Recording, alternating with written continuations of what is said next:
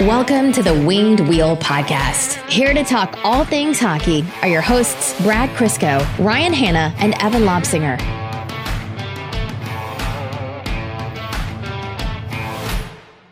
It is currently 6:49 p.m. Eastern Time on Sunday, January 9th, which means we are an hour and 11 minutes before the game uh, to be played between the Red Wings and the Ducks in Anaheim. On the heels of one of Detroit's worst performances of the year against LA Year? last night. Decade? Century? So, everyone, you're welcome because we're going to record a full episode on the night before a 9 nothing win wherein uh, Seider scores three, Raymond scores two, Zadina scores three, and Nedeljkovic scores one. Inevitably. We'll have to do another episode because I said if Nedeljkovic scored, I would go post game. That's right. Yeah, that was your rules. You would only stay up really I'm late. gonna be really upset if he scores because I did not physically or mentally prepare for that. And you know our commitment to the bit. We'll hold you to that. Brad and I will stay up and record that episode I'm with you. feeling very confident that I will remain asleep. I mean, Nedeljkovic is more likely to score a goal than at least one third of the roster right now. Also true. Yeah, Nedeljkovic scoring at this point is more likely than the Zadina two goal game. this uh this episode of the Wind Wheel podcast comes after a lot of us stayed up really late to to watch that with a capital T. And so we'll do our best to not get too drenched down in it, which is why we're gonna have a discussion outside of just um Do you have Pokemon cards over there? yeah, I do. I do. okay. They were uh, they were kind of a nostalgic gift. Those are probably worth a lot of money. Yeah, I don't know whether to open them or sell the boxes sealed. I didn't buy them, but they were bought for me as like my brother and I used to play with them obviously when we were little kids. And I have those uh, boxes now, like sealed and stuff. So I don't know what's worth anything. I haven't. You know, someone listening will know exactly how much Oh. those are worth. I'm sure. Yeah, they're gonna. I'm gonna get a DM about it, and I look forward to that. Actually, that's that's my new do- default. If I don't know anything, I just go in the Patreon, Discord, or Yeah, screw Bitcoin. Just get Pokemon cards these days. Brad. Write that down. Write that down. Anyhow, nah, I'm good. Uh, glad you both made it here. Some pretty fun uh, whiteout conditions.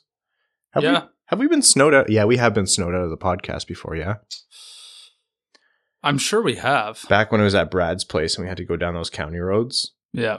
The horses out plowing the, the one lane road. Oh God. Uh, It's, al- which always made me laugh because there was a faster way for you to get there. You just never took it and it was right down the highway. yeah, yeah, yeah. I was a little stubborn. That's not part of the experience. No.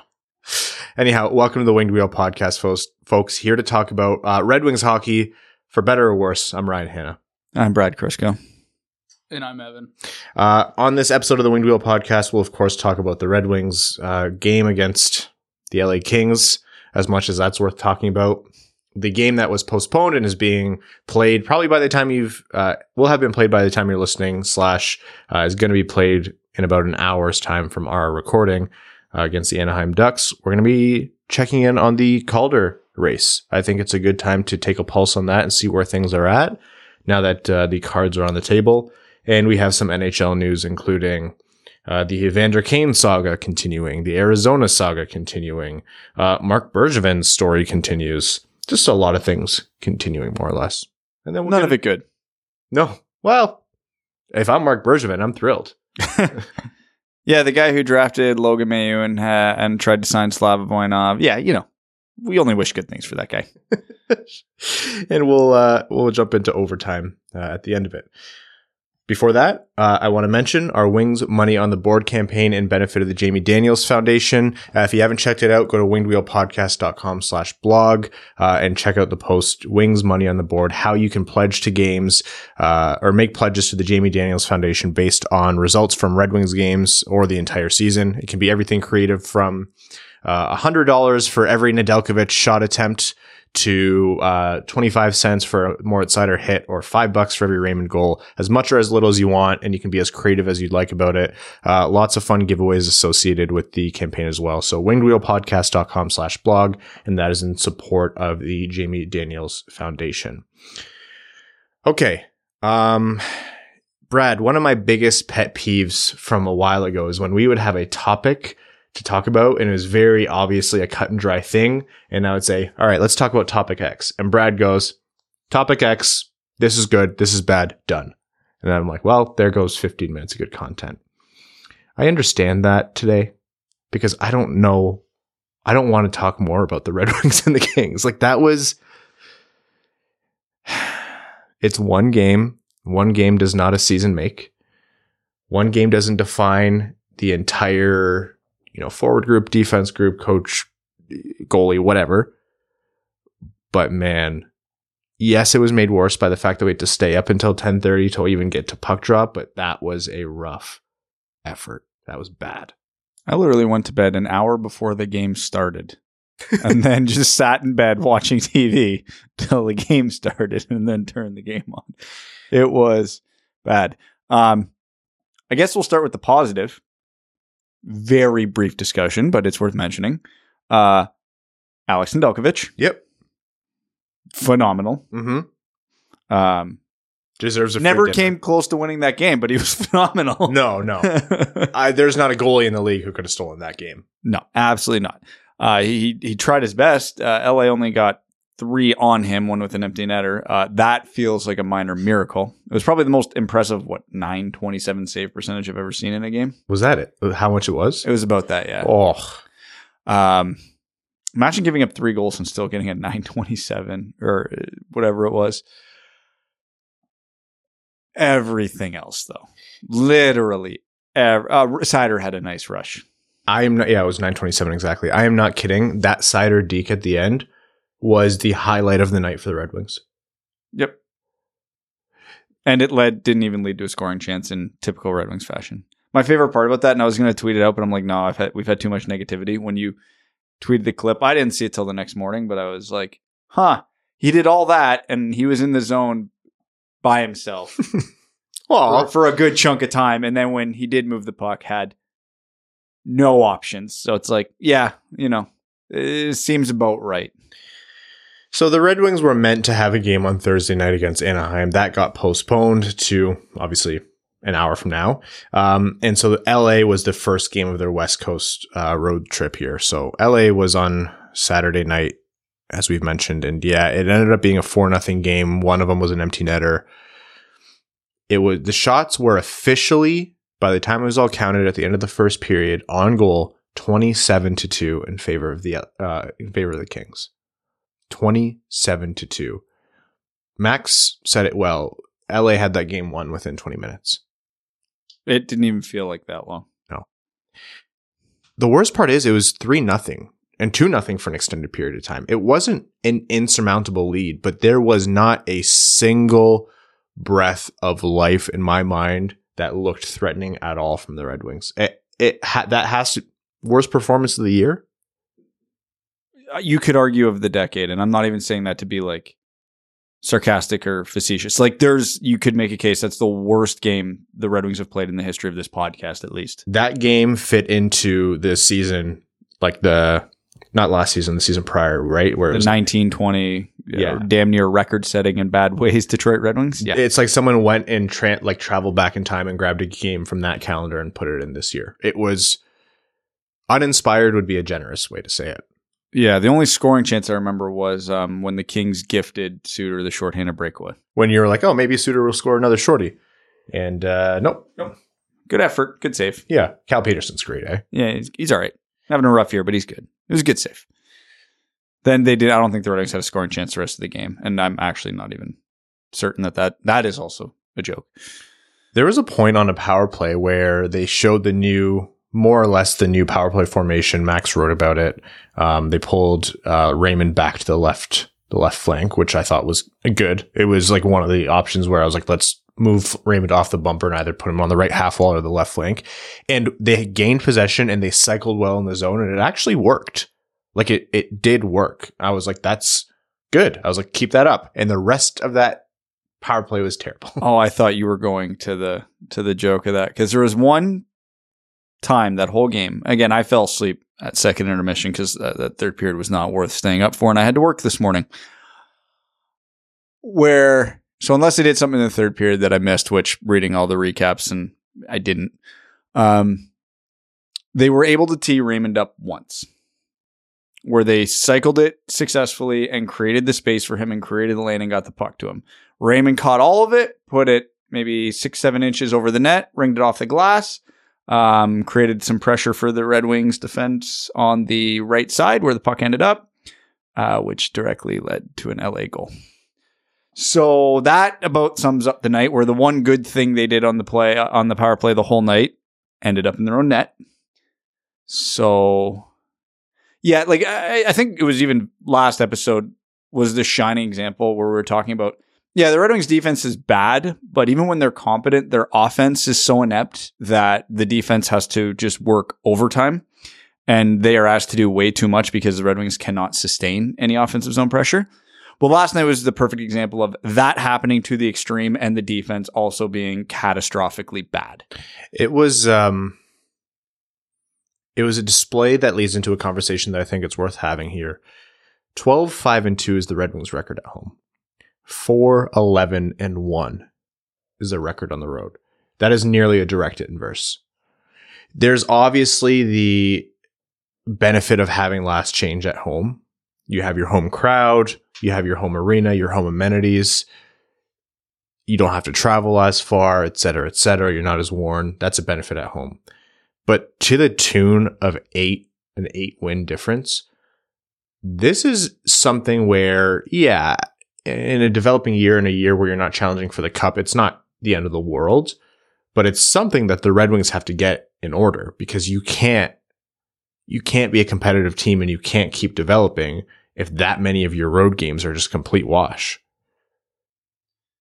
So this highlights two things that I think most of us have known to be true for a while. The first one I think everybody can agree on. This team is propped up by five players. Yeah. And at home, you can deploy those five players how would you like and how you would like in optimal situations and they will succeed. And you look at most of the Red Wings wins this year, it has been on the backs of those five players. On the road, Dylan Larkin's going to see a full night of Philippe Danault. Mo Seider is going to get the other team's top offensive unit. Like they are not going to have favorable matchups, and they they don't do poorly in these matchups. Don't get me wrong. This isn't a knock on on Seider, Raymond Larkin, etc. Saying, hey, yeah, they need to step up. No, they've done well themselves Mm-hmm. in that matchup. But what happens is the other three lines also get the matchups the opposing coach wants, which usually results in them getting absolutely caved tonight being last night being the most extreme example of that. So when you have a rebuilding roster and pretty terrible depth, that's going to happen on the road and that's not shocking. And then the other where less people will agree, but I think we all are very critical of Jeff Blashill's systems and a lot of what he does. And that also gets highlighted when he's on the road because some coaches can coach their way out of these deficiencies to at least kind of what Barry Trotz has done in the Islanders to the other end, where he knows what his team's weaknesses are and he can deploy a system to hide them very successfully. Blashill can't. And he's had six, seven years of the same problems. Um, this year, again, being the most extreme example. So I'm sure there's some outside factors that attribute to that as well. So it's not entirely on him. But when the special teams aren't working on either end of the puck, when the defensive system isn't working, when the offensive st- system is a negative value, when the transition game doesn't happen, it just gets amplified when the matchups are that much worse. So, you know, again, this isn't surprising. It's just getting Right. worse as the season goes on. Where we talked about this six weeks ago. Yeah, we're pretty sure this team's still really, really bad, but those five players are able to win them games because, unlike previous years, the Red Wings have elite talent playing at an elite level. But this is the reality of where they're at. They're not all that different from the last two years. Yeah, some of the dead weight's gone and that helps, but it's not like they were replaced by superstars. They were replaced by were replaced by younger, competent bums. So it, it's it's almost exactly what we expected, just not this bad this fast. The the biggest thing for me is I almost forgot during the rebuild how big of a difference one single star player can make for your team. Mhm. And you you're right, Brad. It is five. Larkin, Bertuzzi, Raymond, Seider, Nedeljkovic. Those, and not to say, you know, Fabbri or Namestnikov or Suter. Like, I, I think there's a lot of guys in the Red Wings depth who have their nights or even have had quietly very good campaigns. I think Namestnikov and, and Suter and Fabbri at times are, are good examples of that. But in all reality, if those five, if the majority of those fives that you, that you named, Brad, are off, the, the Red Wings are losing that night. The Red Wings went without star players for so long that I almost in my mind minimized the impact that a star player could have.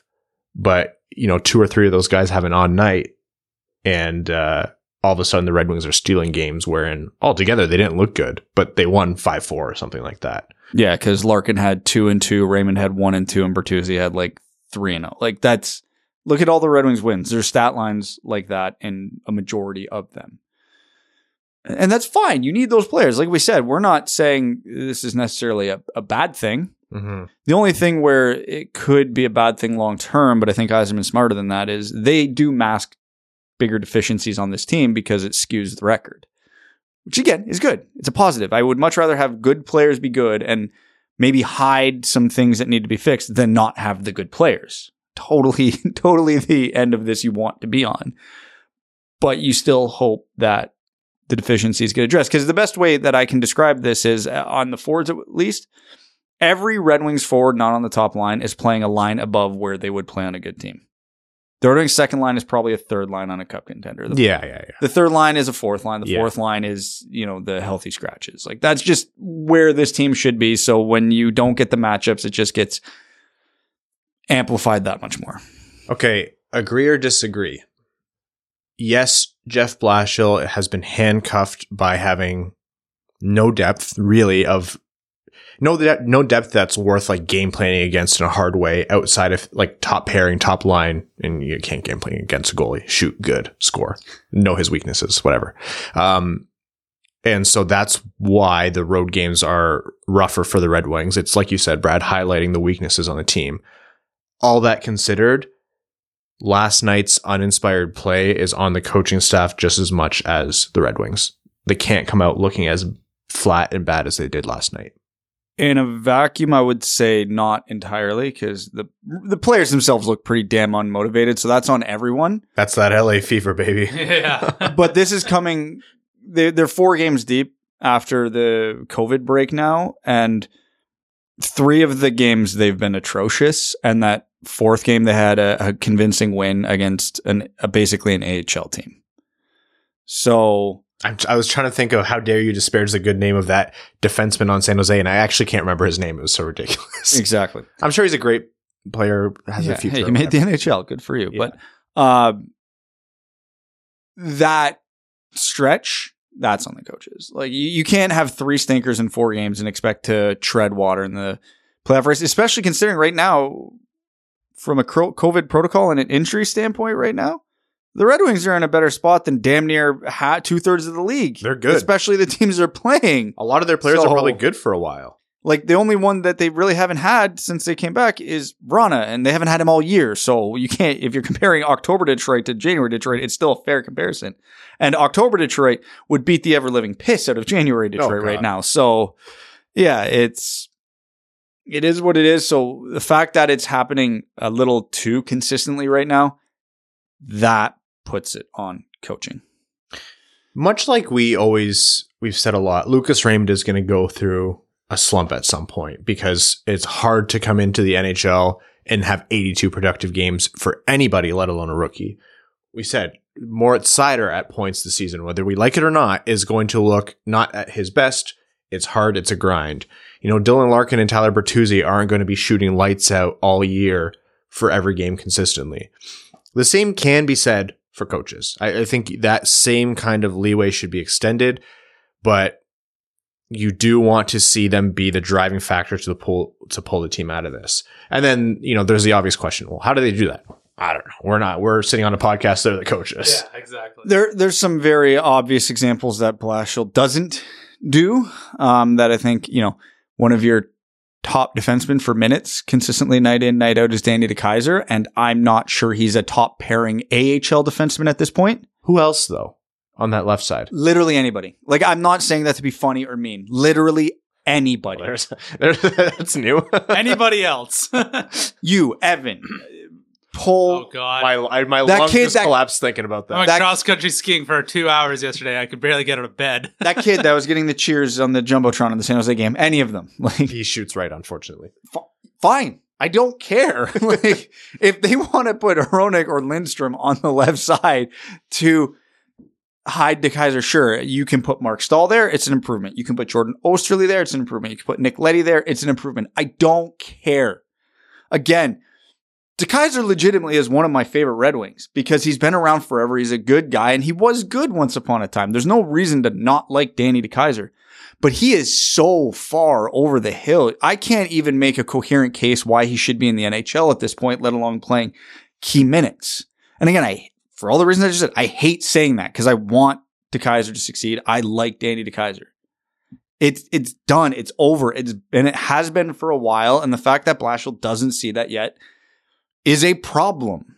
Like I understand having vet preferences and you have your guys. I get it, but you can't. And you know, I think who was it? Oesterle was a healthy scratch last night. Like a week or two ago, I was saying, "Hey, this guy actually looks pretty good. He's starting to come around." And then, The old kiss of death. yep, Way to go, Brad. after two periods of play, your team is generating no offense.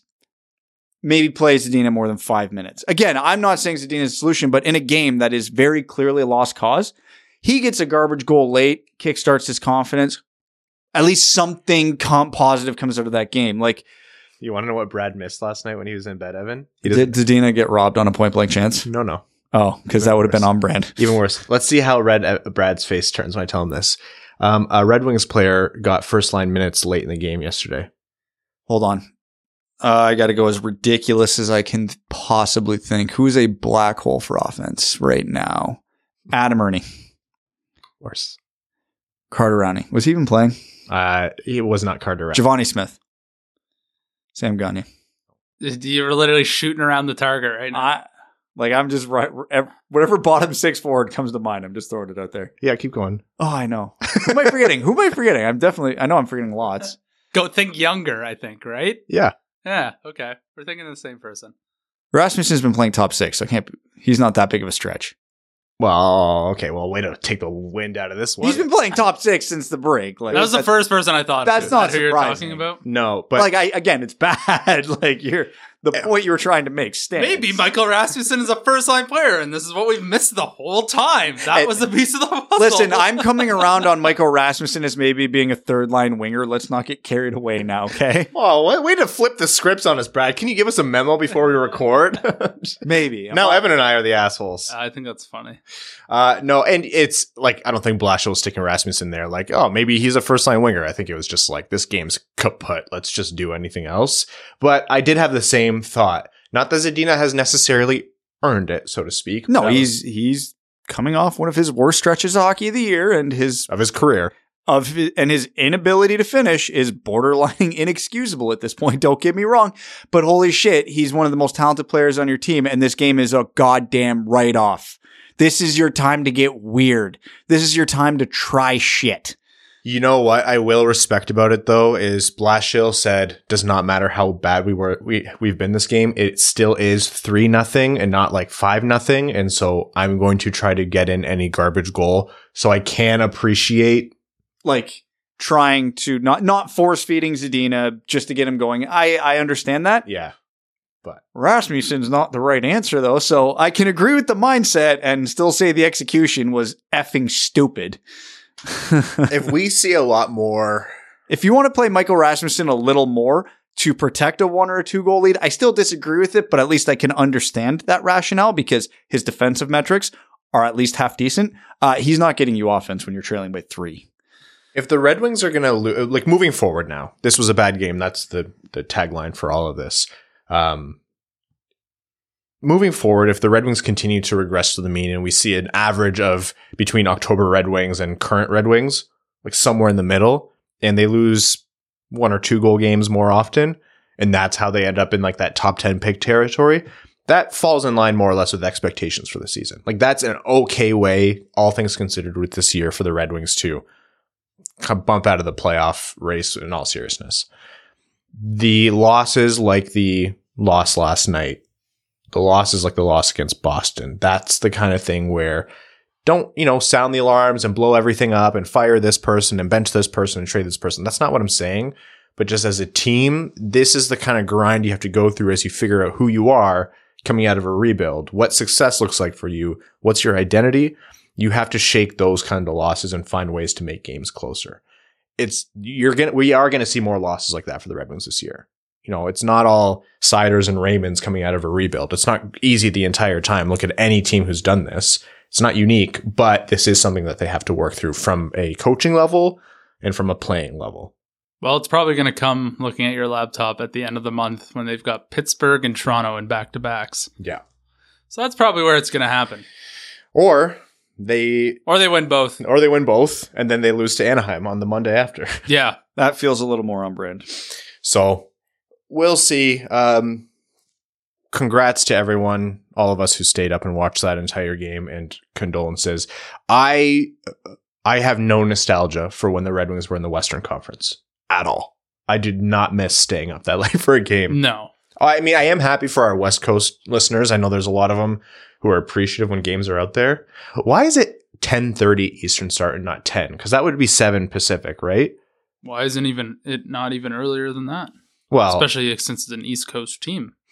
they need to get give people time to like go home from work, have dinner, go to the game, etc. On a Saturday. Yeah, yeah, that's a good point. Yeah, that's a good point.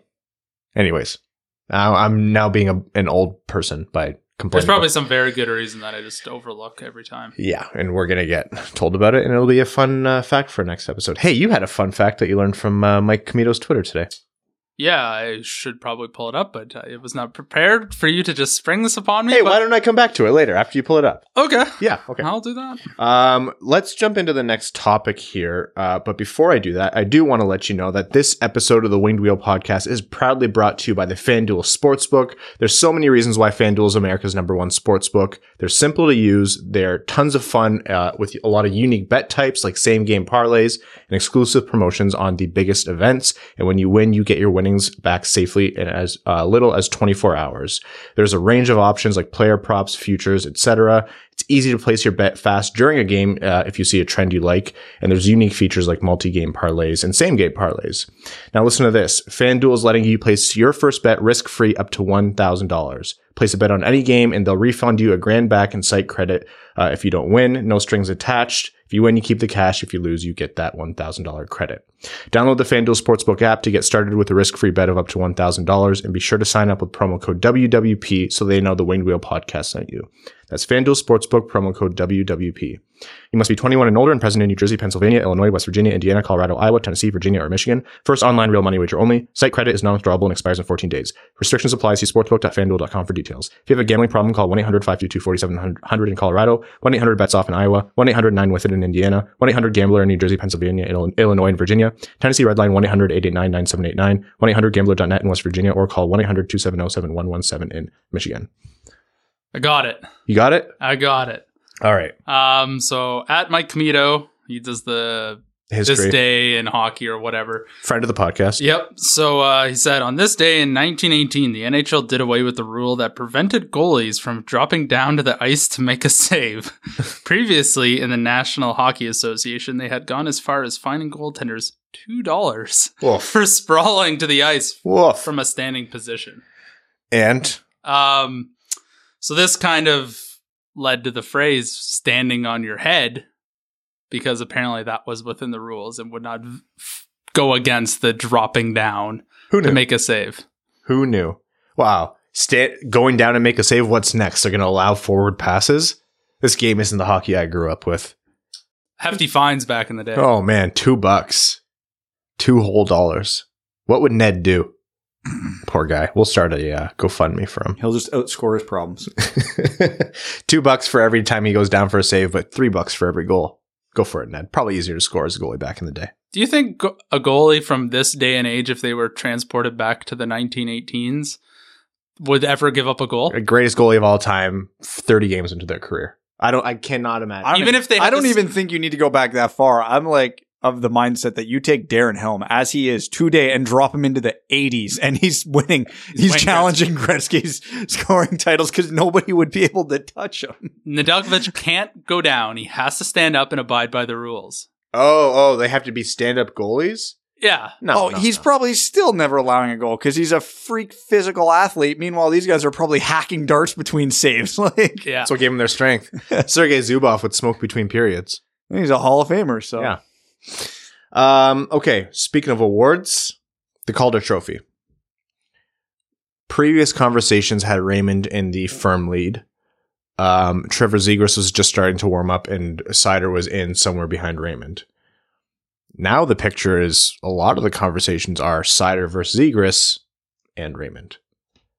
Where are you guys at with those three? Who I, I I think we all have a consensus. Those are the bona fide top three candidates right now. I know Bunting. I know there's other guys. Dawson Mercer's Yeah. having a good year. Anton Lundell is actually sneaky good right now too for Florida. There's it's a really good rookie crop. Ryan, once again, I will not stand for this Tanner Jeannot erasure. but I guess I'll let you take it. What are your top three, and who in your mind is is leading this conversation right now? I mean, it's to the general voters the least sexy of the picks, but Mo Seider. I that's the least sexy. He's a defenseman. I think that's what make the fact that you can even say that and not be like absolutely destroyed for it makes it sexy. Love it. I'm just biased. There we go. But um, Zegras and Raymond have both had extended cold streaks uh, throughout this year, and quite honestly, Seider hasn't. And Seider, uh, Zegras has had the benefit of playing with great players in Anaheim on his line. Well, as good as you can get in Anaheim. Uh, Raymond's had the benefit of playing with Larkin and Bertuzzi. Seider has been the most consistent, has put up the counting stats for defensemen, and has been doing it while spending a majority of the season with Danny Goddamn DeKeyser. What Mo Seider has done this season is by far the most impressive at this point. Now, if Raymond and Zegras both finish on heaters and, and wrap up the rest of the year close to a point per game, this is probably a, uh, different conversation, but, you know, they're teenage rookies. That's probably not going to happen. Um, yeah, I I think the counting stats are there for Raymond and Zegras, but I think everything factored in Seider is the guy right now. But Uh, voters won't swing that way because he's a defenseman. It's how it works. Max and I actually talked with Dimitri Filipovic about this on the Hockey PDO cast, and and I'm gonna borrow a lot of that conversation today because I we a the LA game didn't give us a lot of talk, a lot to talk about, so that's when we like to sneak in these these good conversations. Um, but b it, it's worth diving into. Yeah, Brad, I you know you guys know me. I was firmly in the Raymond camp to start the season, and I might venture back in there, but forcing ourselves to pick one it's got to be Seider for the reason of the degree of difficulty. Like, it is not easy to come in and be a good defenseman in the NHL off the bat. Period. Does not matter if you're playing for the Tampa Bay Lightning or the San Jose Barracudas. Like, it is absolutely terribly hard to come into the NHL and be good relative to the rest of the players on the ice in the NHL right off the bat. It's harder to do that when you're not playing in a sheltered role. What does an unsheltered role look like? Playing against the team's top competition, With Danny DeKeyser. and your line mate is Danny DeKeyser. it makes a difference. And like, this isn't a Danny DeKeyser is the root of all problems conversation. No, no, no, not at all. It is highlighting. No, stop. it is highlighting how good Seider has been. It's not that he's received no help. Yeah, having a forward group who can move the puck up the ice. Seider might not have been able to do this two years ago because Larkin, Bertuzzi, Raymond didn't exist as a line. And so the whole ice is tilted back and towards his zone. But still, he's doing I, this. I have no stats to back this up, but I feel like Seider plays more with the different pairings, uh, with the different lines, and Hronek gets a lot of the time with the Larkin line. I would have to I could be that- wrong, but I just, it's, I'd have to look that up, but for Yeah. 22 and a half minutes a night, that's not all with Larkin, Bertuzzi, Raymond. no, God, no. Not even close. Um, this is something Dimitri brought up. Remember that that game against Colorado where Detroit got absolutely blown out? I think it was seven two by the end of it. Yeah. Um, the five on five goals were six two that game. Insiders plus minus was plus two. five on five. Obviously five on five for plus minus. It's he's doing this at a pro level as if he's been in the league for years. He is doing this when everything would have been like not really anything is in his favor with the way the NHL the way NHL rookies come in and their their typical trajectory. He's doing all the little things right. He's doing all the big things right. He's dominating physically. He's showing an offensive acuity that we didn't know was there when he was drafted. When he was picked at sixth, when he was picked sixth overall, we didn't know that was in him. And he's playing a defensive game right now that we only could have dreamed he would reach by year three or four. And he's doing this even when the Red Wings are bad right now. Through this stretch, of more or less rough hockey, Seider most nights is one of the only shining uh, spots on the team. Raymond, I think, still has been fantastic, phenomenal, and might force voters' hands by the end. And he's done a lot of really great things. I think forwards have an easier time than uh, than uh, defense uh, in the NHL's rookies. And I think, yeah, Seider's degree of difficulty has been more, and he's the the front runner for me. I was trying to look up Cale Makar's total points in his Calder winning year, but I did not have the time to do that. I can look it up for you while you go. But I feel like Seider must be relatively in the same realm in terms of pace for points. 50 points in 57 games. Oh, nope, definitely not. Did you do that in his rookie year? Yep. Holy shit. That was a lot more than I thought it was. Oh my god. Isn't Makar at like 15 goals already this year? Something insane like that? 15 goals, 15 assists, 30 points in 27 games for Cale Makar. Jesus Christ. Yeah. Mm, well, that sort of talks myself out of Moritz Seider. Okay, but, but, comparing his his game to Cale Makar's They're completely different. Yeah. yeah. I mean, yeah. For Moritz Seider, he's playing like second most minutes on the team, which is ridiculous, especially considering he's on a not good team. And he should probably be playing the most. Yeah. Yeah. I think only probably Hronek probably plays more than him. Hronek by very little, yeah. Um Yeah, so like I totally would see why Moritz Seider is very deserving of the Calder. Um Lucas Raymond is probably the best player on this team right now. Um and there were a lot of conversations at the start of the year. Will even be on the team, which is crazy at this point. Um, already has a hat trick. He's had a four point game. Like, I think he does. He might still lead all rookies in scoring. He does. Yeah, by four points over Trevor Zegras. Points or goals? Uh, both. Uh, no, he's he's behind Jeannot by one goal in, in scoring. He's ten okay. to Jeannot's eleven. Enough, yeah. Um, so I mean, the counting stats are definitely there for for uh, Lucas Raymond as well, but um, um, Trevor Zegras' end of the year, like November December, was just bonkers. Like if he had been like that at the start of the year, I, I don't even think we'd be really, you know, itching or or contemplating a Red Wings winning uh, Red Wings player winning it. Um, His November December was Lucas Raymond's October November.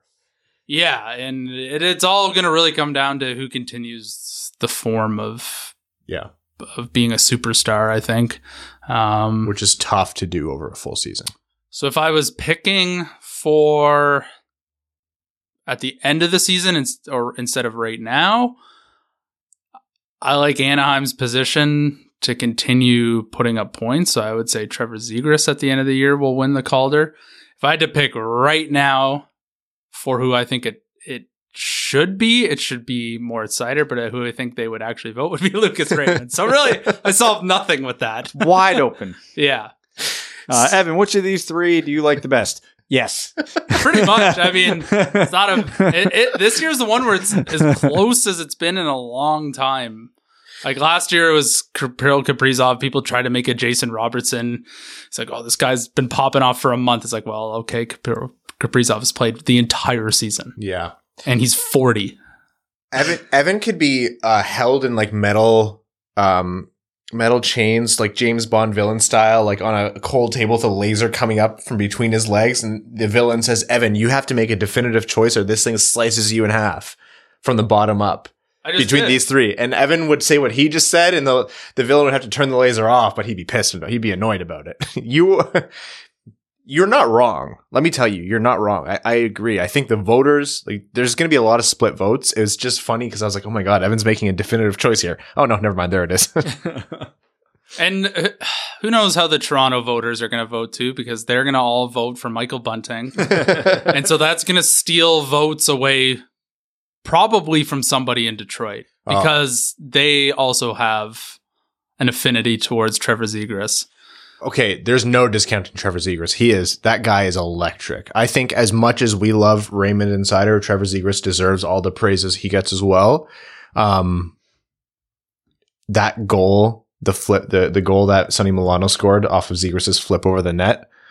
He tried it again today. Did he actually? Yesterday. Was Did- it yesterday? Like, and, and there was a million posts of Zegras almost did it again, and then you watch the highlight, and he's like, nobody was even close to back. he just chipped it over the net, and everyone went crazy. Oh, you know, I'm gonna go back and find every cl- clip of Datsyuk doing it. Yeah, like it, but it, it is worth noting because not that this is an insult, but it's kind of an insult. I think, Not to be mean or funny. but I think most hockey fans are not aware of how little national hockey writers pay attention to markets outside of what's in their direct vicinity. So the best teams and then the biggest markets. the that sort of best teams or the highlight plays. So the fact that Anaheim's a better team and Zegras has that signature moment that Raymond and Seider don't have. Seider kind of has his one against Buffalo, but that didn't get as much play as it probably should have. Um,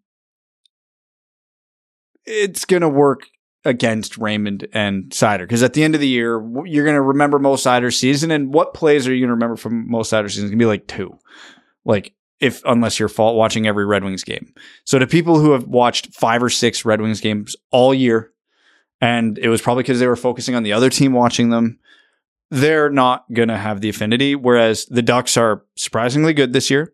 Zegras is a big reason for that, and he has the signature play and like a lot of highlight reel plays.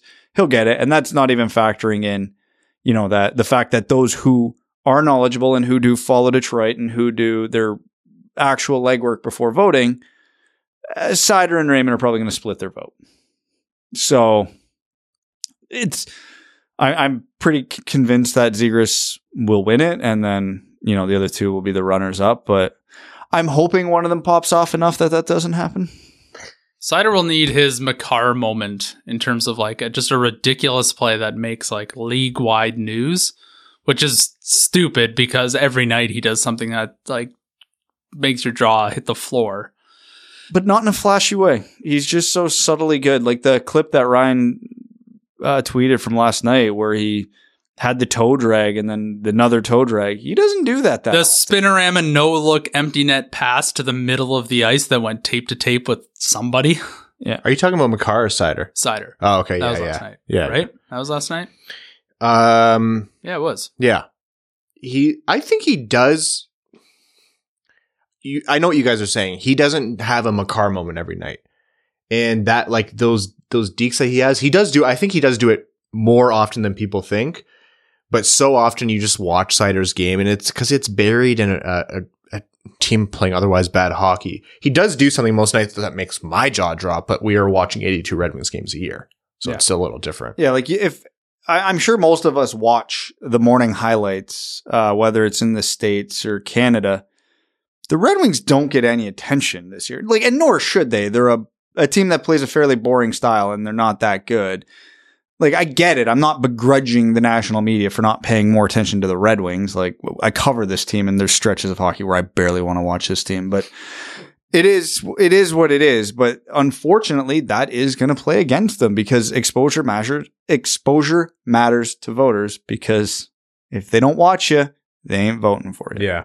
Yeah. That's actually a point I hadn't really considered a lot about. I was wondering where you're going with that, but yeah, the exposure will matter. And if you don't care about awards and you're like, hey, uh, Henrik Zetterberg didn't win the Calder Trophy and he had a better career than Barrett Jackman. That's who we lost to, right? Yeah. Um, yeah, you're absolutely right. But we're petty and we talk twice a week on a podcast, so we care. Um, anyhow, I think as hockey fans, we're privileged to have a race between those three players. And, you know, there's guys who aren't too far behind. You don't know how the, the next half plus a little bit of the season is going to play out. I just hope hot take. I don't think anybody outside of that three is all that close.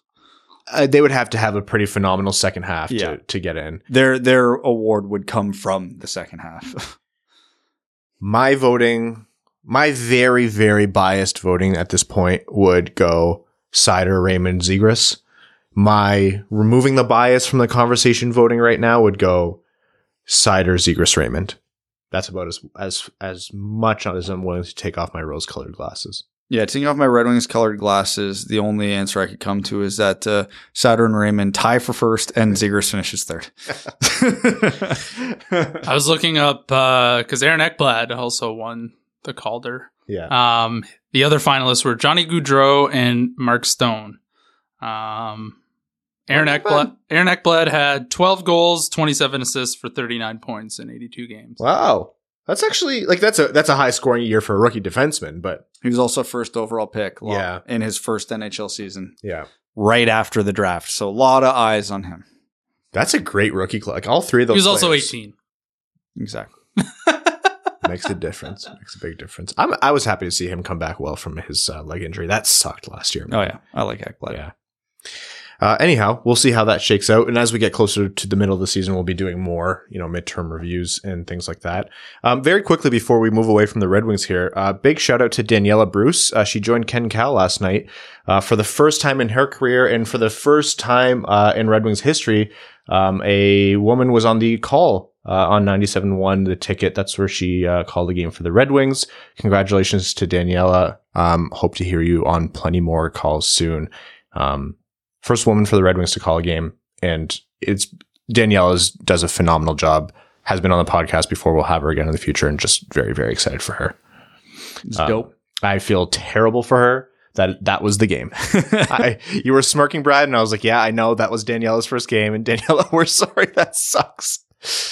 Oh, It's like um remember that game we were at uh, last season of the game where Buffalo absolutely shit kicked the Red Wings and they threw Kaden Fulcher in mercifully in the third period and we kind of looked at them and went, "Good for you. We're sorry what's about to happen to you." Yeah. That was basically how that game went for Daniela last night. we were at that game. Evan and I were at that Boston game that weekend where there was just like we actually that weekend where we went to two games and where they played terrible hockey. It's They had like one or two goals in two games. That was bad. Yeah. The same energy. So, uh, Danielle, here's hoping that your next one is going to be better. Compared to that, every game she does now is going to feel easy. Oh, yeah. Trial by fire for sure. Um, okay. News from the or around the NHL. Um, Evander Kane placed on uh, unconditional waivers for the purpose of terminating his contract, and he cleared waivers. The NHLPA has indicated that they are going to file a grievance. The San Jose Sharks essentially were able to, in their opinion, and it, I mean, it processed through the league, so it's going to be a fun battle to see. They were able to terminate his contract because Kane broke um, COVID protocols while he was with the uh, Barracuda in the AHL. So he traveled to Vancouver apparently while he was on, um, while he was in COVID 19 protocols. So they were able to terminate his contract, forfeiting $22.8 million for the rest of his contract, three years beyond this one. Which, I don't even know what to say. Like, how can you be so stupid? oh, it- I, I I think I've said that every single time his name has come up with something stupid. They and this grievance isn't going to go anywhere because they've got date, times, they've got location, they've got all the evidence. Like he is there. They have the smoking gun. Like, how can you be so stupid to just throw it all away like that? Especially when you probably owe that much money for your gambling debts for your other stupid things you do. it's bankruptcy. I just I stopped asking how could you, how could you be this stupid seven incidents ago. This is why when people ask, let's say they terminate Kane's contract and he's a free agent, you can bring him in on on minimum. Would you bring him in? I don't want that in the room. I get it. Like if if it, if let's say I, and I, we've done this, and if Yzerman take, does a hypothetical, like Yzerman's a person who's a, a GM who's about character, and if he makes a calculation that the room and the team can build a situation where Kane can thrive, they can keep him in line, blah blah blah. Yeah, I'm all behind it. Yzerman has re- earned that respect. But outside of all of that, who's going to bring Kane in with all this? Like, how many times has Evan had to say, "How could you be so stupid"? Ryan Reaves slept like a freaking baby last night. Man, I, I'm thinking of all the teams in the NHL and like what team would really want to roll the dice and say, yes, we've got the locker room that could handle a complete imbecile. Colorado will take him for league minimum. unstoppable. I feel like I feel like Tampa would maybe as well, but Florida and and that and Evander Kane probably do not mix well. I've got two candidates. it's funny. I've got two candidates. Marc Bergevin just signed as a consultant in LA. That is literally the second worst place for Evander Kane outside Las Vegas. and okay, you want to send him nowhere? Here's my other one. Winnipeg. Buff, Buff's not there. Tony DeAngelo's been good in Carolina this year. You know, say what you want about the person. He's been a good player. Maybe Carolina will see if lightning can strike twice. Here's the thing: if someone, if someone can, if a team can keep Evander Kane in check, they absolutely should do it. The guy is a good hockey player, like him or not. He he's a productive hockey player. By all rights, the most distracted hockey player there in the league right now. But twenty-three million dollars, man, for their like, oh my god, Yeah, it's one thing to get like caught up in your own personal debts outside and like you make stupid decisions outside of the game, but like you basically just like gave up your job because you're a dumbass. it's like Like, don't do this and you'll be okay. He did this, and they're like, why? Why did you do this? for twenty-three million dollars, I'd crab walk everywhere in public for five years. Oh yeah, oh yeah. Uh, I can't even think of something I would possibly not do for that. Well, we'll save that for Patreon exclusive. Yeah. Yeah, I, I don't know. I'm not going to pretend to know the ins and outs of like the specific grievance and what the NHLPA might have. It's their responsibility as a players association, players union to do this. They're they're going to do it no matter how much you agree or It's going to be the with it. quickest meeting of all time. Unless there's a big, you know, kaboom here that we never know, um, that we don't that we might not know about because these things are never released. NHL's a pretty mum market for that kind of fun information. I don't see San Jose not winning this, and uh, yeah, some someone's going to get Evander Kane on the cheap, and they're going to have to take the risk of whether he's going to make it through the playoffs without messing this up. I think the GMs who are thinking about it will ask their f- six or so captains of the team to see if they think they can insert a stick of dynamite into their locker room.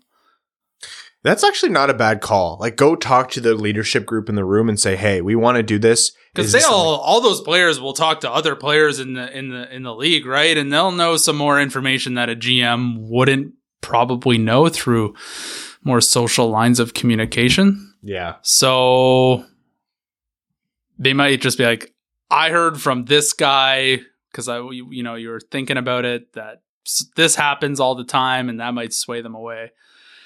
I don't know. He'll, I feel like he'll end up somewhere, and it'll just be another another chapter in the Evander Kane saga. Just keep an eye on whichever team brings Dustin Byfuglien out of retirement. The first round matchup against X team that has Evander Kane. Um, in more positive news, the Arizona Coyotes don't have the votes that they need to approve their $1.7 billion arena complex in Tempe. Tempe, Tempe. I need to learn how to say that. city. Doesn't matter. What are we even doing here? This uh, I, I'm not going through the same rant I went on a few weeks ago about how it's absolutely stupid that they're trying to spend billions of dollars in a market that is just not working by whatever analysis you want to use. Yeah. this has to be the final nail, right? Yeah, if What, you do, don't they, what get do they do now? They have nowhere to play next year. yeah, I think if you don't have an arena, you're basically toast, right? They're they're literally talking about temporarily putting them in a five thousand seat arena. Like, what are we even doing here? If I'm another owner, I'm pissed because you're essentially funding yes, that team's disaster and that team's money pit. If I'm a potential owner, I am calling Gary Bettman every day to say, hey, look, I know you don't like moving teams, but this is beyond the threshold. This is beyond the threshold." Well, the other owners are probably saying the same thing. They're like, we're just hemorrhaging money so that you can have your your moment where you're like, I made small market hockey a thing. It's like, why don't we just move them to a place that you know has the infrastructure, has the fan base? Like, it's just if you don't get the arena deal done, that's that's that's the end of it. I think it's the end of it. Even if they get the arena deal done, it's just going to fail our there too. fancy but- new arena for all five thousand of you who showed up. yeah, you're like, they're going to play in a 5,000 person arena. I'm like, hey, those are pretty good attendance capacity, like percentage numbers. That would be like them playing in the Kitchener Aud. smaller. Yeah, The small. Kitchener Aud's eight thousand. God. The That's oh, like pre-renovation auditorium. and the Kitchen Rangers don't even have the biggest arena in the OHL. Yeah, which is crazy. Oh, I a sick the sick optimistic part of me that hates change and wants everyone to be happy and everything to work and not you know screw anything up wants this to work. I keep thinking like hockey is the greatest sport on earth and it's not about the locale it's not about the temperature it's not about whether the city's had hockey in the past you just have to create the environment. And that's what the NHL and the Arizona Coyotes have failed at. They failed to create the environment. They needed to get on this arena deal five, six years ago. And that was part of your rant from a little while back. Arenas only cost exponentially more every single year because building materials go up, labor goes up. Like the arena that they could have built five years ago probably would have cost half as much as what it does now. Yeah. This is slowly turning into a direct commentary on the housing market. But yeah, Yeah, pretty much. I just want this ride to be over for the NHL. It makes the league look like a laughing stock. Like, I get that there are struggling franchises in every pro sports league, but it really does hurt the league's credibility when you have this is something else. This isn't like, hey, this is an empty arena every night, ha ha ha, the Florida Panthers or something. This is, hey, the Arizona Coyotes literally do not have somewhere to play next year. Don't other leagues basically just go like, okay, we're moving them, and the or the owner is like, okay, I'm moving them here, and everyone's like, okay. Isn't that how it sort of works? Like, didn't the NFL just do a whole bunch of moves? Yeah, everybody went to LA. They have seven teams now. Yeah, I'm pretty sure St. Louis, uh, the St. Louis Rams, the like crank, cranky, crunky, Stan Kroenke, owner of the Avs, by the way. uh, broke his agreement, like broke not the law, like he didn't create a, commit a federal crime, but broke the agreement. I'm pretty sure has has had to pay, or there's some kind of lawsuit to move him out of St. Louis. And he said, "Yeah, I don't care. I'm going to make so much money in LA. I'll pay whatever the fine ends up being." Like Fair enough. I inherently agree with Gary Bettman's want to make every market work. In theory, Arizona should work, right? Like, there's a bunch of Canadians live there. It's a good climate. Like, in theory, it should work, but it just, it just hasn't. Yeah, it's only been 25 years. Not a big enough sample size yet. No, let's give it ten more. Come on. Yeah. But the, the low key, that's what people are saying, though, unironically. I know. I'm sure there'll be plenty to come on that. Um, I want to jump into overtime. On this episode of the Winged Wheel Podcast, Patreon or overtime is brought to you by our Patreon supporters. Uh, Patreon.com slash Winged Wheel Podcast if you want to support the show uh, and help us do things like talk about the Calder race and yell at the TV um, about the LA Kings game way too late at night. No, I'm kidding. Uh, patrons have been an incredible, incredible support, and we appreciate you all so, so very much. Uh, Evans TV that bangs asks, "Do you think Tomas Hertl could be the answer to the Wings' second line center needs, even if they need to pay big, like an eight million dollar uh, year deal for seven years?" Off the top of my head, I don't have the answer, but you know what question I'm going to ask? How old is he? Uh, Hertl, San Jose Sharks. He's not that old. He is. Oh yeah, never mind. Twenty eight. I thought he's older Yep, than nope. I thought. I'm out. Who? Sorry? Tomas Hertl. Yeah, he is old, eh? 28. He's- I mean, that's not old, but I, we're talking over a seven year deal. He's going to, to age out of that. That's surprising. Again, I, I don't want to pretend anyone's been uncovered, but does that mean there, like, is there anyone else who you'd be willing to throw that money at? This offseason, based on who's lining up? No, not really. Barkov was it. And so when he extended, it's, yeah, wait till the following offseason. That being said, free agency is still a bad idea. How many times has that worked out for signing big money free agents? It's way more misses than hits. It Washington signed Ovechkin. That worked out all right. Yeah. Yeah. And that's a good bar to set, I think. Yeah. That's a good benchmark. Um, CNods asks, do you think the streak mentality never really stopped? So Holland looked for high floors instead of swinging for the fences like Stevie does relevant to drafting. Uh, example, drafting Lindstrom or Smith. Uh, both are NHLers and both will log games, but with second round picks, wouldn't you have liked to have seen higher ceilings? I think Holland always felt he needed to draft closer to NHL, NHL ready players for the pressure of the streak and need for success.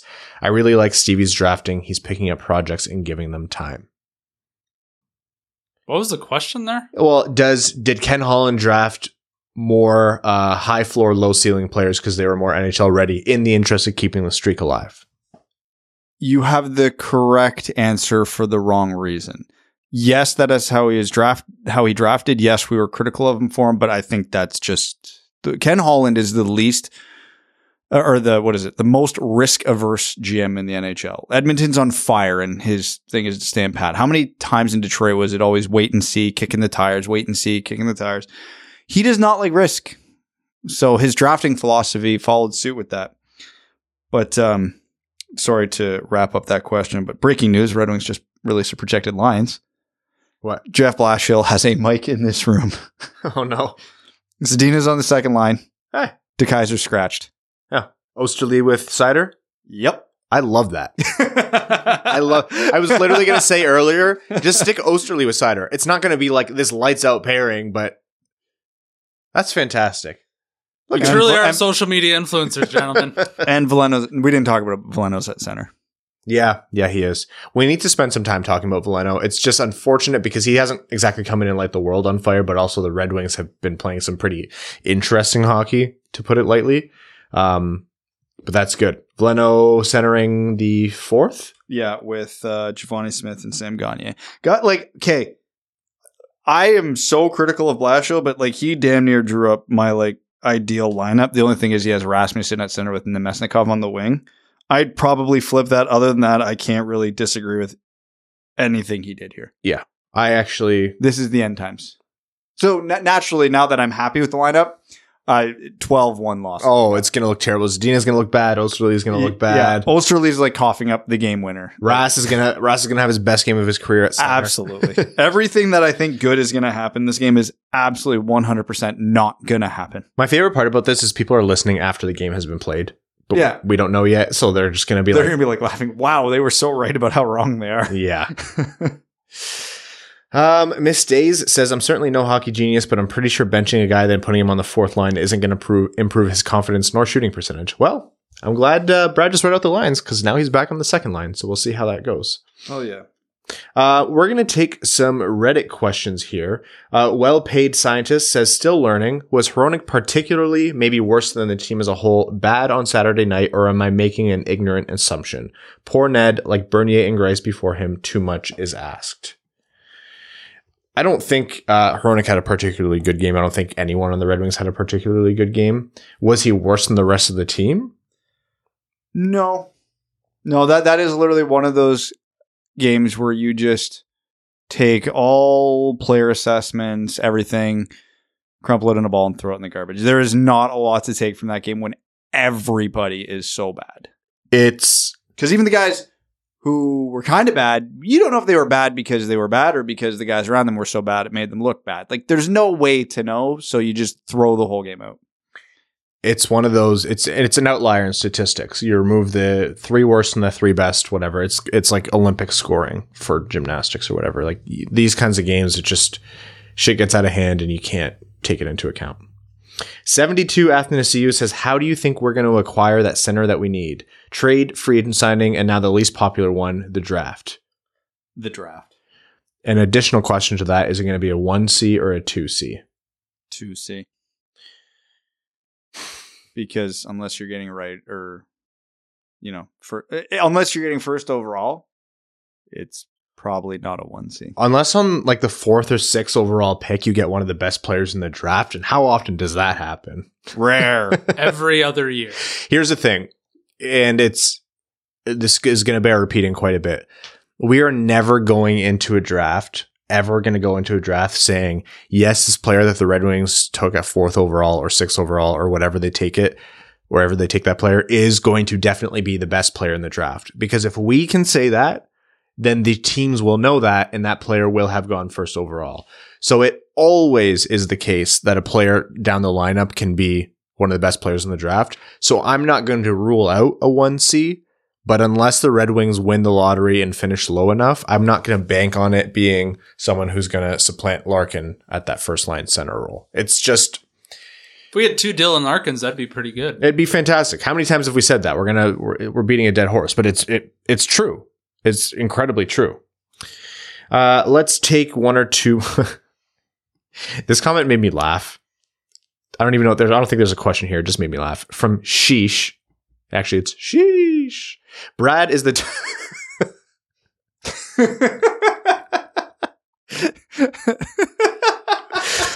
I loathe when Brad's funny. It is the worst thing in the day. But that was only funny to you two there. Yeah. Brad is the Tom Wilson of podcasting. He beats you in by saying shit like, yeah, Leafs fans being low on perennial 20 goal scorer William Nylander is basically the same as Wings fan being low on perennial single digit scorer Filip Zadina. And now you're thinking, how? He's closer to being Alex Nylander, except Alex Nylander has been more, a more efficient scorer. I want to argue about this. Huge mistake. Brad's a force. He's unmovable. He's in your head. You don't even hate Zadina, and it's obvious Brad is just trying to punk everyone, and even more obvious that it's working. Brad stays winning, hashtag rent free. Got, gotta check that Patreon email to see who that's registered to. That's I, that's registered to either you, Brad, or you, Evan, and I can't figure Oh, out it's which one of you not it me. is. You That- think I have time to write out that big of a comment? I don't even think you can read. Fair. Uh, I made a really mean short joke to you about uh, the mug, the Winged Wheel podcast mug. I had him, and I need you to know I had a lot of I know. comebacks, and I'm like, I we're know. not going down that path. and you and I have to say I deserved uh, I deserved a punch below the the belt, which is another short joke. I'm sorry I couldn't help myself, and uh, I'll expect it one day. But you're a bigger man than I in on Twitter. We have a mug. Oh God. All right. that um, legit that picture actually was legitimately the first time I think I've seen one of our mugs. Um, last question here from Large, the prophet of the towering behemoth says, would you say this roster is built for the Blashill brand of hockey? Um, fair enough. I'm mostly, I'm most definitely not no fan of our head coach. The more I look at the Red Wings play and the slow transformation into a more creative roster, I worry. I'm starting to think the idea that Blashill will do better with better players is something of a false narrative. Am I wrong to think there is a, a difference in styles between the roster Yzerman is building and the philosophy of Blashill? It is my literal single biggest concern right now, and I I don't want to bring it up all the time because I know um, a couple seasons ago I was like probably unnecessarily harsh on Blashill going in on him all the time, and and people got sick of it, but. My opinions haven't wavered all that much since then, and nothing that he's done has changed my opinion all that much because, you know, October was great, but it looks like since he's really established his system midway through the season to all the new guys, most of them have regressed. So it is a very real concern. Yeah. Um, now, if, if Blashill's your guy, you can always tweak the roster to maybe have the Red Wings look a little more like the Islanders because Blashill tries to coach like Barry Trotz. He's just not Barry Trotz. Um, and, and there is a world where that roster could work. It is not the Red Wings. And uh, based on who they have in the pipeline, it is not going to be the Red Wings. Um, if the Red Wings finish out the year like we've seen over the past couple of weeks with a lot of these bad losses where they look absolutely flat, that concern will be a lot more prevalent. On the flip side, for me, I think Blashill has done enough for this year where I don't think you're unfounded to have that concern, but I think we need to see it play out. Slash, I'm still of the mind that it, still doesn't quite matter. Well, yeah, because if the Red Wings get back to looking more like the October Red Wings towards the end of the year, yeah, that alleviates uh, not all of the concern, but you know a healthy amount. But it just feels like the more he gets his hands on certain players and and the team, it, it never goes forward. like the the talent jumped forward this year a little bit, and we saw that out of the gate, and it's right back to feeling like the last couple seasons again. And it has since like the beginning of December, if we're being honest. You're not wrong. I just feel like there's this feels more like a confluence of shitty events in terms of players being injured, missing because of COVID, the weird break, Mm, The Red And- Wings have been luckier there than the other teams. and then and then some bad hockey. Granted, I wanted. I, I I can't convince myself to be. I don't think what Lars brought up is unfounded, and I don't think what you're saying is necessarily wrong. I do see a path forward for Blashill here, continuing this incremental success. I'm trying to think of this at a macro level and a micro level, and I think we're just in a valley right now. And let's see how long this valley lasts, or whether this is our true plateau. You know. Nearly a decade.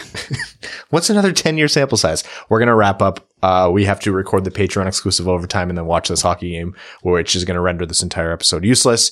Thank you to all of our name level sponsors uh, on Patreon. My good friend Arjun Shankar, Eves Bartels on behalf of the Sarah Grand Foundation, Kyle Karagitz, Nick Perks, Brett Bailey, Terry, driver of the number 69, Crying Ryan Hannah's Banana Slamajamathong, Taylor Tagel, Matthew M. Rice, B. Diz, Carl Brutanen Analuski, Chimmy, Citizen High Five, CJ Sully, Craig Kibble, Derek Enstam, DJ Denton, Evans TV that bangs, Give Blood a Fight Probert, Greach, Hana Lee, Hassam Al Qassem, Jay Gollum, Jacob Turner, Justin and the Angry Mob, Kalen Wood, King Tone, Kyle Hashman, Matt McKay, R.A., Ryan Hubbard, Scott Martin, Stay Fresh Cheese Bags, Brad, I just saw your text, Zach Spring, Zarly Zalapsky, Andrew Bohan, Sam Bankson, Adam, I wish I could finish like Erne. After Tuesday, even the calendar says, well, WTF. Antonio Gracias, Babe Landeskog, Ben Barron, Connor Leighton, Dave W., Eric Sinkowski, Evans Tub Bubble Vegetarian Diet Edition, disgusting. Evans bingo card, James Laporte, Jeremy Brocker, John Evans, Josh Yelton, Kevin McCracken, uh, Quaz, Matt Keeler, or Logan Stahl, Matt Keeler, Matt S, Max $1 million, Pippi Long Nipples, Pippi Long Nippies, sorry. Revi DeLuca, Terry Actual, Trevor Pevavar, Zach Handyside, and Zach McCann, a driving range superstar. Thank you all so much. Enjoy this game and we'll see you midweek. Thanks for tuning in to the Winged Wheel Podcast. Be sure to check out wingedwheelpodcast.com, where you can subscribe to the show on iTunes, Spotify, or wherever you get your podcasts. You'll also find links to other ways to support the show, such as Patreon, official podcast apparel, and more. And don't forget to follow the show on Twitter at Winged Wheel Pod. And of course, the hosts at Brad Crisco, at Ryan Hanna WWP, and at Hockey Town Evan.